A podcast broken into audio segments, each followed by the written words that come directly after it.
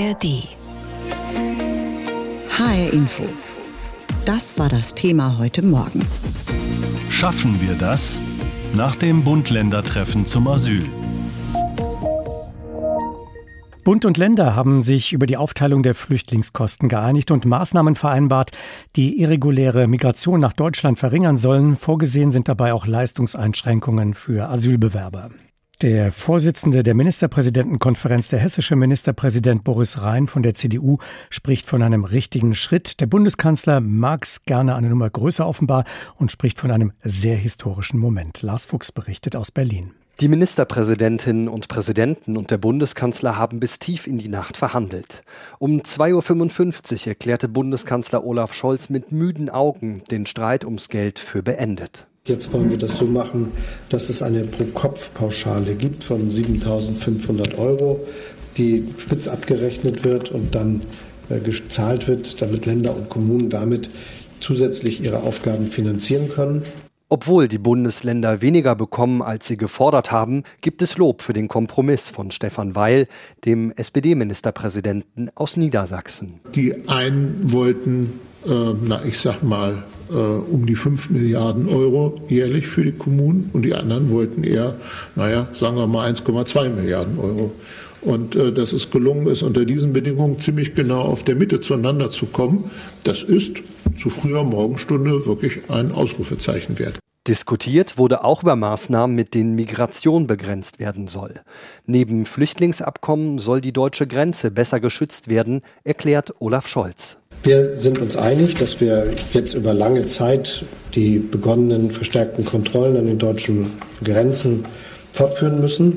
Das gilt sowohl für die bei der EU notifizierten Maßnahmen zur Grenzkontrolle zur Schweiz, zu Österreich, zu Tschechien und Polen, aber auch für die Kooperation mit diesen Ländern.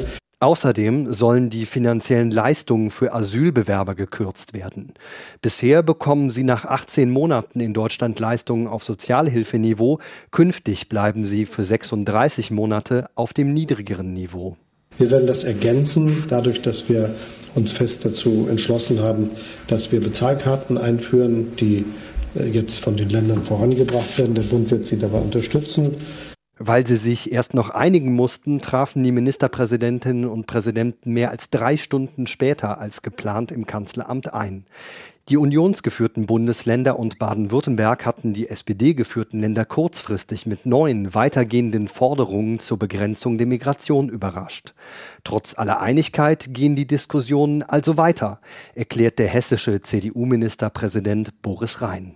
Klar ist aber auch, dass ein Weg aus sehr vielen Schritten äh, besteht und äh, natürlich noch weitere Schritte folgen müssen. Äh, das, was wir heute beschlossen haben, äh, kann ein solcher wichtiger äh, erster Schritt sein. Und so ging es bei dem Treffen zwischen Bund und Ländern auch um politische Profilierung. Dieses System der Finanzierung wird künftig also anders aussehen. Vom kommenden Jahr an zahlt der Bund für jeden Asylantragsteller eine jährliche Pauschale von 7.500 Euro an die Bundesländer und nicht mehr eine jährliche Gesamtsumme. Das viel zitierte atmende System, also das Ganze hängt nicht mehr ab von der Gesamtsumme, die gezahlt wird, sondern von der Zahl der Asylbewerber. David Rauber ist Geschäftsführer des Hessischen Städte- und Gemeindebundes. Von ihm wollte ich heute Morgen wissen, auf einer Skala von 1 bis 10. 1 steht für katastrophal, 10 steht für besser geht's nicht. Wo würden Sie diese Vereinbarung einordnen? Sechs, würde ich sagen. Ähm, den großen Befreiungsschlag, der die vielfältigen Probleme aufgrund des Flüchtlingszuzugs löst, konnte es ja so in einer Nacht nicht geben, sonst wäre es wahrscheinlich längst passiert. Da ist zu viel gleichzeitig zu regeln. Schutz der Außengrenzen, Bekämpfung von Schleppern und Schleusern, Aufnahme, Unterbringung und Integration und eben natürlich auch das liebe Geld. Dann schauen wir doch zunächst mal aufs Geld. Eine Pauschale von 7.500 Euro statt der geforderten rund 10.000 Euro. Damit waren ja die Ministerpräsidentinnen und Ministerpräsidenten eigentlich in diese Verhandlungen und Gespräche gestern gegangen. Was heißt denn das jetzt in der Praxis für die Kommunen? Bringt das eine Entlastung oder ja, ist das im Grunde genommen dieselbe Not wie zuvor? Naja, man muss schauen, dass die Kommunen ja seit Monaten eine Riesenleistung vollbringen. In Hessen ist ja eine Großstadt von der Größe Hanaus an Flüchtlingen dazugekommen und die Menschen haben alle Unterkunft. Das ist eine gewaltige logistische organisatorische und halt auch finanzielle Leistung. Und man muss sehen, dass ähm, dieser starke Zuzug vieles erschwert und stark verteuert. Denn ähm, die normale Finanzierung geht davon aus, dass die Menschen in Wohnungen leben, die angemietet werden. Dafür gibt es Pauschalzahlungen vom Land, wo auch Bundesgeld drin steckt. Und jetzt brauchen wir eben öfters so Neubauten oder auch Unterkünfte in Containern. Und das kostet eben viel, viel mehr als Anmietung im Bestand. Und von daher ist das eben noch eine große offene Flanke, diese Frage, wie bezahlen wir jetzt diese hohen Investitionen, die aktuell erforderlich sind. Reichen da diese 7500 Euro pro Asylbewerber denn aus? Die sollten es dem Land erleichtern, die Kommunen an diesem Punkt dann richtig auszustatten. Eine Einigung jetzt beim Geld heute Nacht lässt ja nicht gleich die Kasse im Rathaus klingeln, sondern da ist ja noch ein Weg dazwischen. Auf der Bundesebene werden die Mittel erstmal an die Länder und den Bund aufgeteilt. Die Länder vertreten uns ja da sozusagen nur Huckepack. Wir sitzen ja nicht dabei. In okay. Hessen haben wir so Pauschalzahlungen je Flüchtling, die das Land auch bis 2027 aufsteigend festgeschrieben hat. Nur geht das von völlig anderen anderen Verhältnissen aus, dass die Kosten nicht so schnell steigen wie im Moment. Und von daher müssen wir jetzt mit dem Land reden, inwieweit diese Bundesmittel dann auch helfen, und sichergestellt wird, dass die Bundesmittel bei den Kommunen auch ankommen. Das heißt, äh, es gibt eine gewisse Befürchtung, dass das Land sagt, naja, wir zahlen ja schon eine Pro-Kopf-Pauschale. Das ist im Prinzip schon das hessische System, das jetzt auf Bundesebene dann wohl umgesetzt wird. Könnte es sein, dass das äh, Land äh, sich da wenig freigebig zeigt Ihnen gegenüber? Na, wir haben schon mitgenommen, dass das Land natürlich auch für uns mit verhandelt und auch beabsichtigt, da höhere Zahlungen zu leisten. Im Moment ist es so, dass Bundesmittel, die kommen, halt auf die Pauschalen drauf ausgeschüttet werden an die Städte, Gemeinden und Kreise. Und wir wollen halt da auch ein längerfristiges, verlässliches System auch gesetzlich festgeschrieben haben. Da gibt es Korrekturbedarf. Wenn der neue Landtag dann anfängt zu arbeiten, wird das sicherlich eine der ersten Baustellen sein. Im Moment sind wir im Stadium der Nothilfen die natürlich auch gebraucht werden und die auch wichtig sind. Aber wir wollen da einfach auch ein bestätigtes System. Es hieß ja auch, die Asylbewerber in Deutschland, die sollen mindestens einen Teil ihrer Leistungen künftig als Guthaben auf einer Bezahlkarte bekommen. Die Bundesregierung sagt nun, das hätten die Kommunen auch schon längst alleine umsetzen können. Warum haben Sie das nicht gemacht? Naja, da brauchen wir ja irgend sowas wie eine Bank beispielsweise. Also ich kann mir ja auch nicht einfach selber so eine Geldkarte in den Geldbeutel stecken, sondern ich brauche ja irgendjemanden, der das organisiert. Und es ist sicherlich nicht so wahnsinnig sinnvoll, wenn das jeder Landkreis oder jede Großstadt für sich macht, sondern es ist, denke ich, der richtige Ansatz, wie er ja jetzt auch zwischen Bund und Ländern besprochen worden ist, dass es da ein bundesweites Modell braucht, wo auch klar ist, was akzeptiert der Handel, was ist da tatsächlich auch finanziell von zu bezahlen. Sollte man nicht mit Insellösungen machen. Das hat es meines Wissens im Bayerischen vor einigen Jahren auch schon gegeben, aber auf der Ebene eines Landkreises oder gar nur einer Stadt hat das sicherlich so keinen Sinn. Was ja auch wichtig war, neben dem Geld, das war die Forderung der Kommunen, die gesagt haben, es sollten weniger Menschen kommen, die wir unterbringen müssen. Also die Zahl sollte runter. Sehen Sie da einen Fortschritt? Ja, da ist es natürlich so, dass jetzt Maßnahmen ergriffen werden, die Deutschland vielleicht auch nicht unbedingt alleine in der Hand hat. Eben die Frage der Klärung des Schutzstatus an den EU-Außengrenzen. Die hat Deutschland nun mal nicht. Da sind wir auch einfach auf Kooperation mit anderen angewiesen. Umso wichtiger ist halt, dass diejenigen Menschen einigermaßen versorgt werden können, die dann trotzdem noch hier ankommen. HR Info, das Thema. Diesen Podcast finden Sie auch in der ARD Audiothek. Gestern die Konferenz der Ministerpräsidentinnen und Ministerpräsidenten der Bundesländer, kurz MPK, vor allem zum Thema Migration. Nachdem man sehr lange versucht hatte, eine gemeinsame Linie zu finden, hat man sich dann mit der Bundesregierung, sprich dem Kanzler, getroffen. Eine Konferenz, von der Länder und Kommunen sich viel erhofft hatten, um die Probleme bei der Unterbringung und Versorgung von Flüchtlingen, von Asylbewerbern zu lösen. Auch eine beschleunigte Abschiebung oder die Einführung eines bundesweit einheitlichen Geldpasses, einer Geldkarte für Asylbewerber wurden besprochen. Schauen wir jetzt mal auf die Ergebnisse. Die Spitzen von Bund und Ländern haben sich auf ein neues System zur Finanzierung und Steuerung der Asylpolitik geeinigt. Der Bund werde künftig jährlich 7.500 Euro pro Flüchtling an die Länder zahlen. Außerdem sollen Leistungen für Asylbewerber länger auf einem niedrigen Niveau bleiben, bevor sie dann auf Bürgergeldhöhe angehoben werden. Um illegale Migration zu verringern, sollen die Kontrollen an den Grenzen verlängert werden. Ob Asylverfahren in Drittländern durchgeführt werden können, das soll geprüft werden. Über all das habe ich heute Morgen mit Hannes Schamann gesprochen. Er ist Professor für Politikwissenschaft mit dem Schwerpunkt Migration an der Uni Hildesheim. Und ich wollte von ihm wissen, ja, wie bewerten Sie die Ergebnisse der Ministerpräsidentenkonferenz? Ist damit Deutschland im Umgang mit Flüchtlingen einen wichtigen Schritt weitergekommen, gar einen historischen, wie der Kanzler meint? Also gut ist sicherlich, dass man sich überhaupt geeinigt hat. Das muss man in den Tagen ja sagen.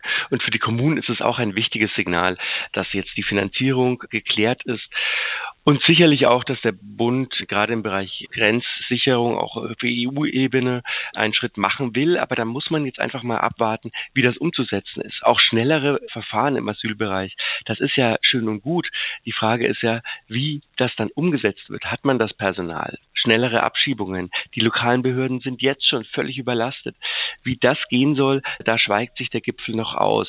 Und ja, die ganze Frage nach Sozialleistungen, das ist leider so der Bereich, der mir am ersten Bauchschmerzen bereitet, muss ich sagen. Ich glaube, das ist sehr, sehr viel Symbolik zum Preis von höherer Bürokratie und gebremster Integration, was wir hier haben. An welcher Stelle sehen Sie äh, bürokratische Probleme auf die Kommunen zukommen? Naja, wir haben aktuell das Asylbewerberleistungsgesetz. Das haben wir für 18 Monate. Das soll verlängert werden auf wieder 36 Monate, dass man das bekommt. Die Leistungen danach. Das sind aufwendigere Leistungen, weil man beispielsweise Gesundheitsleistungen nicht einfach so bekommt, sondern ziemlich aufwendig über Anträge zum Teil ja immer wieder die lokalen Behörden involvieren muss. Und dieses Asylbewerberleistungsgesetz, das übrigens seit ungefähr ja, ziemlich genau 30 Jahren existiert, das war bei den lokalen Behörden schon immer umstritten, egal bei welcher Partei, weil das wahnsinnig viel Arbeit macht, weil es ein Sondergesetz ist, das anders verwaltet werden muss, sehr kompliziert ist.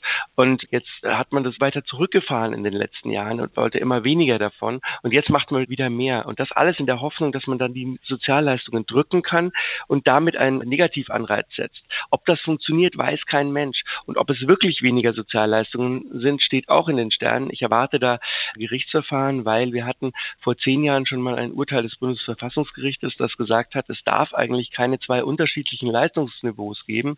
Eins für Deutsche, denen Gleichgestellte und eins für Asylsuchende, weil wir haben ein menschenwürdiges Existenzminimum und es kann keine zwei Niveaus der Menschenwürde geben. Das heißt, es wird gerichtlichen Streit geben und die Wirkung daran ist bis jetzt kaum absehbar und aus meiner Sicht sehr schwieriges Signal auch Richtung Integration. Kern dieses Kompromisses, den man gefunden hat in der vergangenen Nacht, ist ja, dass statt der von den Ländern geforderten 10.000 Euro pro Flüchtling nun 7.500 Euro pro Flüchtling gezahlt werden, aber eben pro Asylbewerber, der tatsächlich bei uns ankommt, nicht eine Pauschale, die pro Jahr vom Bund gezahlt wird. Ähm, der hessische Ministerpräsident Boris Rhein spricht von einem atmenden System, dass der Bund also mehr zahlt, wenn mehr Asylbewerber kommen. Schafft das denn mehr Luft für die Kommunen aus Ihrer Sicht? Ja, ich glaube, wichtig ist vor allem die Planungssicherheit. Und dann kann man, wenn man mal eine Summe hat und wie hoch die jetzt genau ist, ist vielleicht gar nicht so entscheidend, sondern wichtig ist, dass es eine Planungssicherheit gibt. Und dann können Kommunen versuchen, damit ihre eigenen atmenden Systeme aufzubauen, denn das müssen sie. Denn wir werden auch in Zukunft, egal wie jetzt Maßnahmen zur Begrenzung wirken oder nicht, wir werden ein Schwanken von Flüchtlingszahlen erleben. Und dazu brauchen wir auch ein atmendes System der Unterbringung vor Ort. Und das muss man aufbauen, wenn man jetzt weiß, mit welchem Geld man auch rechnen kann dann kann man hier sicherlich besser planen. Ich glaube, deswegen ist es gut, dass es da erstmal eine Einigung gab und ob man dann da irgendwann nachbessern muss in der Höhe, ich glaube, das wird dann die Zeit zeigen. Wenn Sie dieses Schlussdokument hätten schreiben dürfen, heute Nacht diese Pressekonferenz vorbereiten dürfen, was hätten Sie reingeschrieben? Was wäre ein großer Wurf gewesen, bei dem Sie gesagt hätten, da ist man jetzt wirklich einen richtigen Schritt vorangekommen? Ich weiß gar nicht, ob es den einen großen Wurf gibt. Eine große Lösung gibt es ja sicherlich nicht. Ich glaube, ich hätte mehr Wert darauf gelegt, das bestehende Migrationsrecht zu entrümpeln, einfach viele Gesetze, Prüfaufträge für lokale Behörden, die wir da drin haben, rauszuwerfen, damit die lokalen Behörden sofort entlastet sind, dass nicht Dokumente fünf oder zehnmal geprüft werden und vielleicht auch ganze Gesetze, ehrlich gesagt, wie das Asylbewerberleistungsgesetz, das eine symbolische Krücke ist, die mal zu entfernen und das Signal auszusenden, dass man hier wirklich auf Vereinfachung bedacht ist und dass es eben Lösungen geben wird, die aber erst mittel- und langfristig sind. Und der symbolische Nebel, der stört mich einfach und den hätte ich versucht zu vermeiden. Diesen Podcast finden Sie auch in der ARD Audiothek.